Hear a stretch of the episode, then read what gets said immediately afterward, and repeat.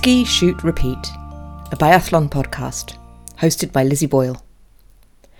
Episode 5 Better Living Through Chemistry? Sandy Irvine was 22 years old in 1924. He had recently graduated from Oxford University, where he'd studied engineering and been part of a successful rowing crew. His aptitude for engineering was well known. As a teenager, during World War I, he had started sending designs to the British War Office for improvements to aeroplanes to enable greater stability in flight and for the use of machine guns through propellers. Bear in mind that flight was an incredibly new discipline in World War I. He'd also caught the attention of many of Britain's foremost mountain climbers. He was an enthusiastic, capable, and practical man. This led to him being invited to join the 1924 British mission to Mount Everest. On the mission, his practical skills drew a lot of praise. He made improvements to the oxygen equipment, beds, stoves, and cameras. He was a popular member of the crew. You probably know the end of Sandy Irvine's story, even if you don't know his name. On the 8th of June 1924, Sandy Irvine, relatively inexperienced but very practical, and the more experienced George Mallory set out to make their final push for the summit of Everest. We don't know whether they got there. What we do know is that at some point, in worsening conditions, they fell to their deaths. Mallory's body was found in 1999. Sandy Irvine has yet to be found. When you think of those Everest missions, you picture a crew of mustachioed white men in chunky suits they smoke pipes and look brave and wear tweed. However, tweed was for the camp. When they were climbing, they wore something else. Mallory and Irvine wore mountaineering suits made by Burberry, better known these days for the beige checked scarves and bags. The suits comprise layers of silk, cotton, and wool, covered in an outer layer of gabardine. Gabardine is a fabric made of worsted wool. That's the fine wool you'll see used in men's suits, rather than the woolly wool used for knitting sweaters. In 2006, a man named Graham Hoyland decided to try and explore Everest, wearing replicas of Mallory and Irvine's clothing. He found that the fabrics were light, comfortable, and warm enough to use during the day. However, he didn't think that they were thick enough to survive a bivouac on the mountain at night. What made the outfits work so well was the use of different fabrics and alternating layers. This reduced the friction between the layers, so that Mallory, Irvine, and others could move with much less energy expenditure. Back in the days of Antarctic exploration, just a decade or so before, Scott and Amundsen's teams wrapped themselves in layers of wool and furs, fabrics which had quite a lot of friction. The use of more slippy materials like silk reduced that friction, meaning that Mallory and Irvine could do the same amount of effort using 20% less energy. Research also showed that Mallory and Irvine's suits would have been able to protect them all the way down to minus 30 degrees C in calm weather. Unfortunately, Mallory and Irvine were not in calm weather. Blizzard conditions disrupted their climb and ultimately led to their deaths. The Everest crew in 1924 understood the need for flexibility and freedom of movement, as well as the need to keep the human body warm, let sweat out without letting the cold in. Modern ski suits have to address the same challenges, but with the benefit of another hundred years of materials science to help them. This week, I'll be looking in more detail at some of the miracle fibres that have informed the types of ski suits that are worn by biathletes today. It's a journey that will take us around the world, from the rubber plantations of Asia to research labs in the USA to concentration camps in Germany. It's not a journey that I expected to, t- to take when I typed what are ski suits made of into Google a few days ago. I'll also be looking back at the biathlon racing last weekend in Annecy-le-Grand-Bornand and looking ahead to the rest of the season as everyone stops for a Christmas break. So let's dive into a little bit more history. Joseph Shivers was born in 1920. He was interested in how things were made, not at a manufacturing level, but at a molecular level. He studied chemistry. During World War II, while still a student, he worked with the US government on anti malarials for US troops. It's funny to think of the schoolboy Sandy, Sandy Irvine sending his aeroplane designs to the British War Office, and the undergraduate Joseph Shivers playing his part in the US war effort just a few decades later. After the war, Shivers joined DuPont, probably the largest of the American chemical companies. He was a company man, staying with DuPont from 1946 until his retirement in 1980. In 1958, Joseph Shivers created a polyurethane polymer which was blended with other fibres and filaments to make a textile. At first, it was called Fibre K, but its technical name is elastane. It's still known as elastane in many countries, but its more famous brand names are spandex and lycra. Elastane is a molecule that's both stretchy and strong. You can stretch it eight times its normal length and it'll return to its original size. It's also lightweight, gives resistance to sunlight and moisture getting in, and lets sweat out. Let's go back. Polyurethane. Polyurethane was invented by Professor Otto, Otto Bayer and his team at the German chemical conglomerate IG Farben in the 1930s. It was used for foams and coatings, but only really demonstrated its commercial value after the war. I don't want to dwell on evil, but a quick dive into the story of IG Farben. It was formed in 1925 as a coming together of eight German chemical companies, including Bayer, BASF, and Hoechst. The companies had worked together during World War I and saw the value of a full merger in the mid 1920s. They effectively had a monopoly on the German chemical industry. And a quid pro quo came to be. Hitler wanted Germany to have independence in terms of chemical manufacture, and this gave IG Farben a ready market, which helped to finance research and innovation.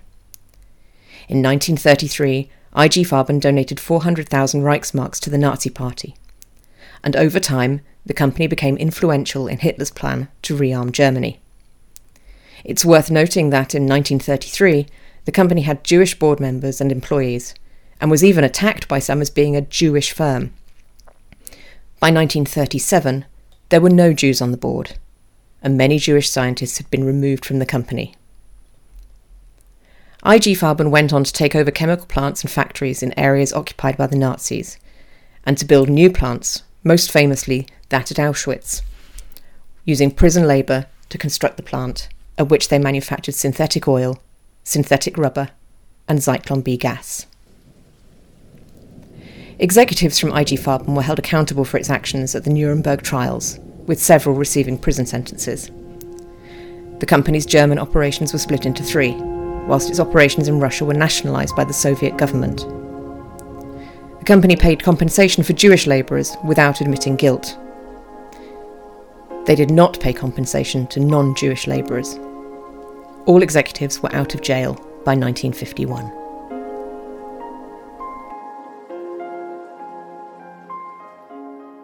Back in the USA in the 1950s, the Textiles Fibres Department at DuPont, where Joseph Shivers worked, was already the most profitable division of the company. They were working on synthetic fibres, particularly those that would replace rubber. During World War II, there was massive demand for rubber, for military vehicles, clothing, boots, wiring, ships, everything you can imagine. But 90% of the world's rubber supplies at that time came from the Far East, territory that had fallen underneath, under Japanese control during the war, cutting off supplies. This meant a huge push to gather and recycle rubber and to develop alternative materials, reducing the need for rubber during the war and later. After the war, there was also a growing emphasis on products for women, with the growth of consumerism and female spending power. The emphasis initially was on finding more appealing materials for girdles, which were traditionally made of rubber. This was the challenge that Joseph Shivers and his team were trying to solve the wonderfully stretchy but strong fabric they created fibre K, elastane, spandex, lycra. It was a res- revelation. As times changed, the marketing of spandex changed. In the 1960s, it was all about underwear and hosiery, and starting to venture into sports. The French Olympic team in 1968 had sportswear that included a lot of elastane. Into the 1970s and 1980s, it became associated with fitness, particularly aerobics, and then with being a fabric that was suitable for all body shapes. By 2010, 80% of the clothes sold in the US contained lycra. The main competitor to lycra is Gore-Tex. Wilbert Gore, known as Bill, was a scientist at DuPont from 1950 to 1957, so likely worked alongside Joseph Shivers. He left to set up a company making electronic ribbon cable for use in computers. His son Bob worked with him. In 1969, Bob was working with some PTFE, in full polytetra fluoroethylene, when he made a fun- funky discovery. He found you could stretch it really hard, give it a proper yank, and it would bounce back to its original shape. Now, if we go back in time again, we find that PTFE was also a product of DuPont. We know it mostly for its use in Teflon. Bill and Bob Gore had created a form of expanded PTFE, which they called Gore-Tex. It made them rich, until it didn't.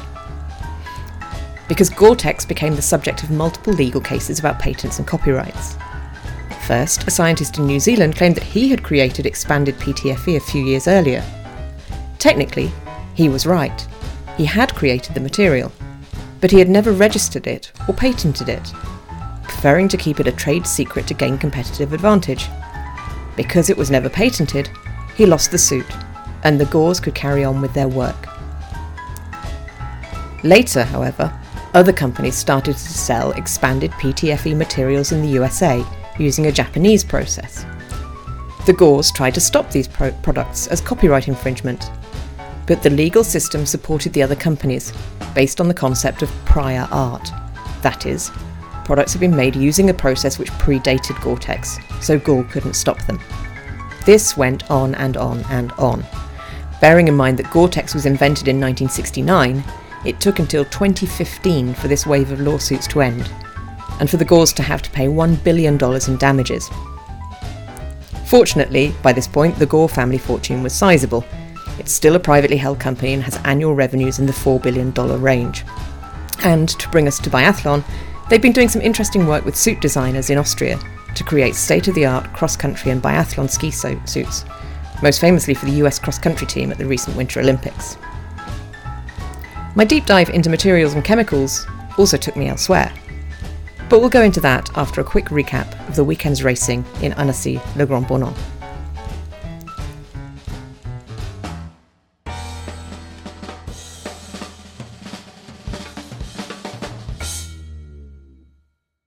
The first thing to say about Annecy Le Grand Bornand was that the crowds were amazing.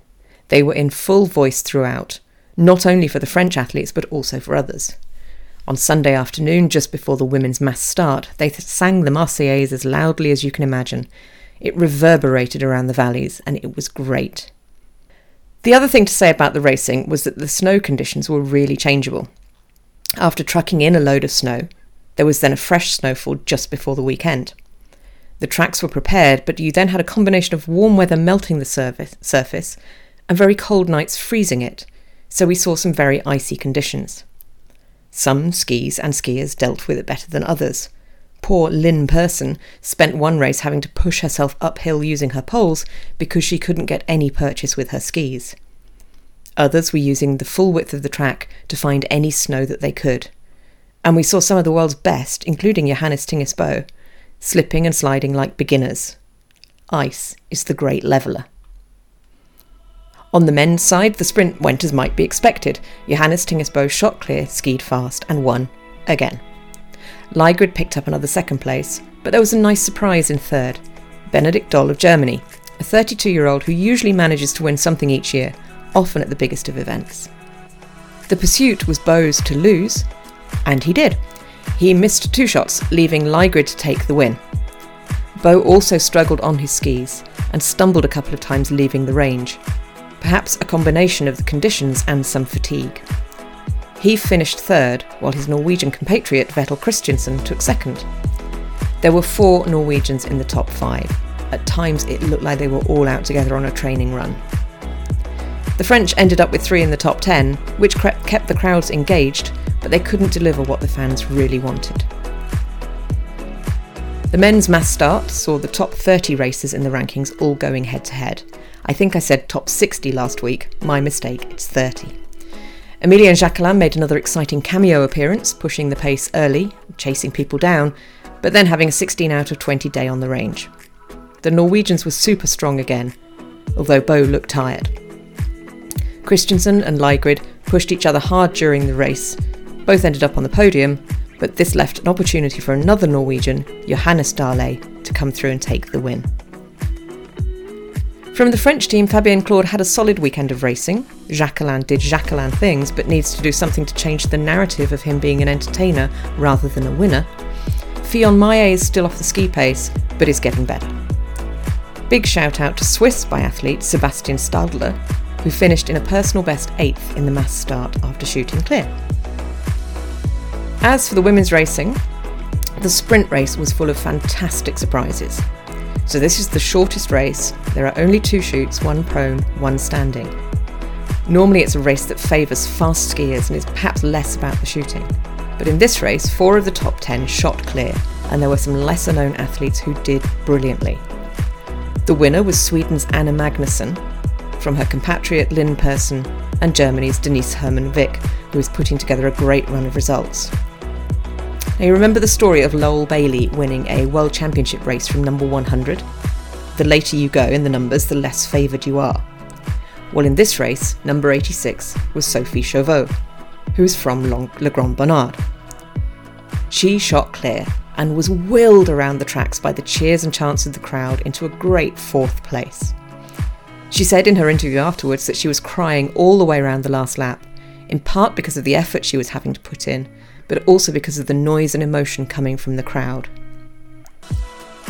Quick mentions also to Lisa Vitozzi and Marie Ader for putting in solid performances, and to Lou Jean another rising French star for finishing ninth. As the women's pursuit started, we wondered if lightning could strike twice and we'd get another unexpected winner. Many of the top racers were starting from positions 10 to 20, so had a lot of chasing to do. This was the day where the conditions really started to change, and Linn Persson was the most obvious victim. Other racers moved up and dropped back as the four shoots proceeded. And then the thing we'd been waiting for actually happened. Elvira Öberg shot clear, the only person in the top 30 to do so, and won the race. Lisa Vitozzi managed to claw her way into second. She had missed two shots in the prone but was clear in the stand and had great speed and Julia Simon, who was a bundle of energy all race, finished third despite three misses. The women's mass start was the final race of the weekend, and I will crow a little bit here because I said last week that Lisa Theresa Hauser might be one to watch, and that one of the Chevalier sisters could break the top 10. In my notes, as I was watching, I wrote, This race is such a leveller. It was a really great example of how people can move up and down the order of the race, how a mistake in one shoot can be made up for by perfection later, and how fatigue can really make a difference over the course of a race weekend. In the end, it was Lisa Theresa Hauser who was able to shoot 5 out of 5 on the final shoot. She had missed one earlier but was still at the head of the race. Anaïs Chevalier Bouchet and Elvira Öberg were with her, but both missed one on the final chute. Eventually, Julia Simon was somehow able to ski her way into second. She had looked exhausted earlier in the race, ahead of Anaïs Chevalier Bouchet. The French youngsters Sophie Chauveau and Lou Jean came fifth and sixth, and the second Chevalier sister, Chloe, came eighth.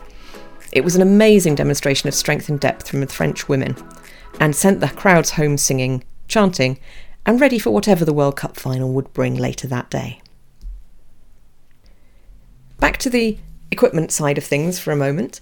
If you've done uh, downhill skiing at whatever level, you'll remember wearing skis that are wide enough for your foot to fully rest on top. Skis that are pretty flat where the foot is and that maybe tweak up at each end. You'll also have been used to both the toe and heel being held in place with bindings, and boots that will kill you. Cross country skis are different in many ways. Their profile is different. If you look at one from the side, you'll see that the midpoint where your foot goes is actually the highest point of the ski, dipping down to lower points towards the tips. Think of it like a very shallow bridge over a wide river. Your foot would be at the middle of the bridge. As you push down, the ski comes into more contact with the snow. That bit of bend means that you can apply more pressure from your boot into the ski, particularly when you're trying to push yourself up hills. The other big difference about cross country skis is they are super narrow. Generally, the narrower a ski is, the faster it moves. Cross country skis are usually between 40 and 45 millimetres wide. That's about one and three quarter inches. A bit of audience participation or homework for the Christmas period. Measure yourself a piece of card or paper or even a piece of wood that is 40 to 45 millimetres wide. Now stand on it. You'll immediately notice that it's much narrower than your foot. So, effectively, instead of standing in a ski as you would for downhill, you're standing on a ski. If you've watched biathletes or cross country skiers going down hills and round fast corners, you'll see that they look awkward, taking tiny steps, wobbling, looking uncomfortable. This is because they're standing on a 4 centimetre wide piece of fiberglass, held in only at the toe, with no real connection between boot and ski, and they're probably going at 50 kilometres an hour.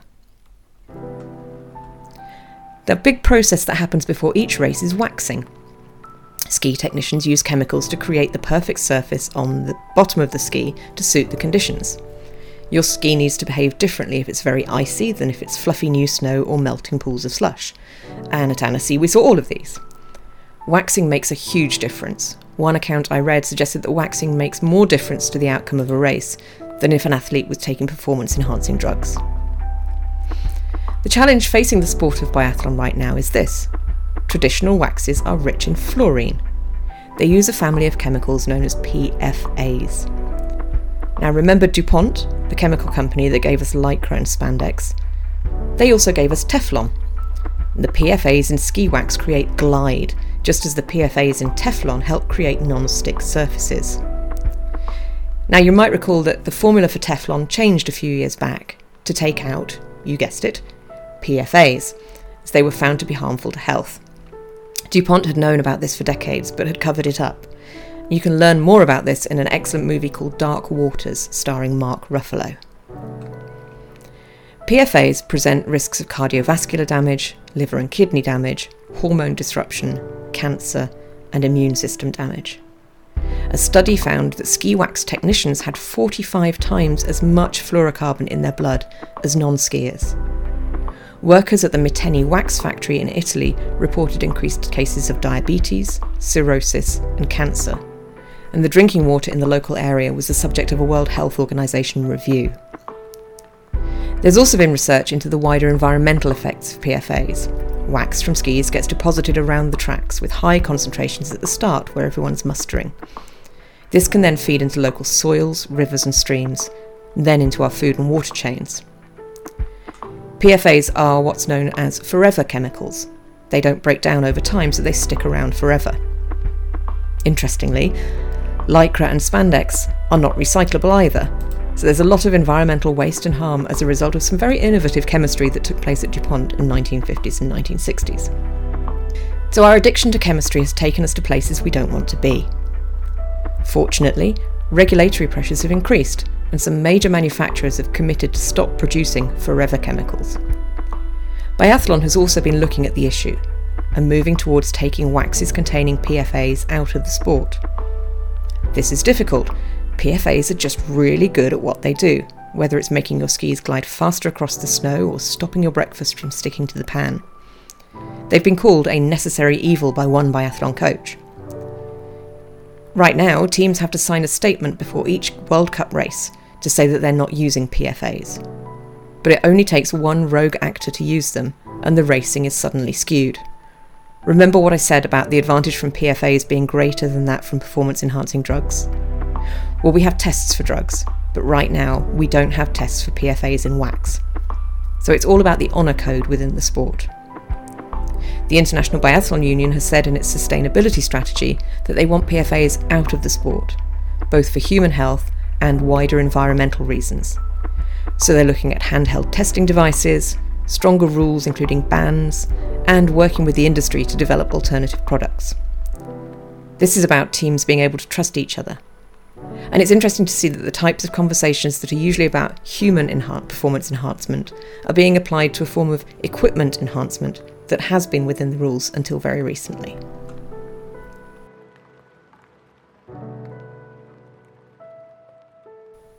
Back to biathlon. This week's biathlon, well, there isn't any. What you can do instead, The Heroes of Telemark, a war movie, Second World War movie, starring Richard Harris, is probably on TV at some point. On the 28th of December, there is actually biathlon. It's the World Team Challenge, which takes place in Schalke in Germany. This is an amazing spectacle as it features a biathlon which snakes around outside the football stadium in Schalke before the tracks come inside, and the shooting range is actually within the stadium. It is the craziest atmosphere, even more so than France last weekend. There's pumping music, you've got the roof to keep the noise in, and it seems like there's a lot of beer has been drunk. Traditionally, it would be shown on Eurosport, but I don't know if it'll be there or on Eurovision Sports or somewhere else. Keep an eye on the Ski Shoot Repeat Twitter feed, and I will try to keep you posted. The next World Cup meeting is in the new year, starting on the 6th of January in Pokluka in Slovenia. The Slovenian men's team has had has got some wily veterans, um, but there's growing excitement about the Slovenian women's team, so we'll see how they go.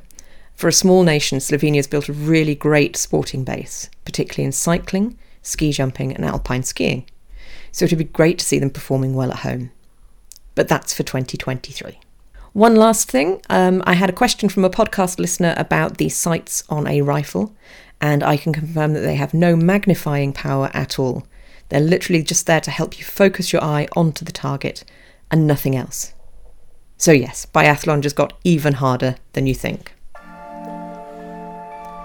Thank you for listening to Ski Shoot Repeat. You can find a transcript of this episode, along with links to all sorts of background information and sources at skishootrepeat.podbean.com. Please do follow on Twitter at Ski Shoot Repeat. I'm also on Instagram, Ski Shoot Repeat, but to be honest, there's more going on on Twitter. Uh, that's where you'll you'll just see me chatting away about random things. Do get in touch to give me your ideas. Tell me what's right and what's wrong. This podcast, as I've said, is built more on love than knowledge. Um, so please do let me know if there's anything that needs to get fact checked. Also, what you'd like to hear about in future episodes. I'll be taking the week off next week, but I will be back at the start of January to pre- preview Pokluka and set things in motion for the rest of the World Cup season, including the World Championships. Thank you for listening to Ski Shoot Repeat. I've been Lizzie Boyle. Merry Christmas.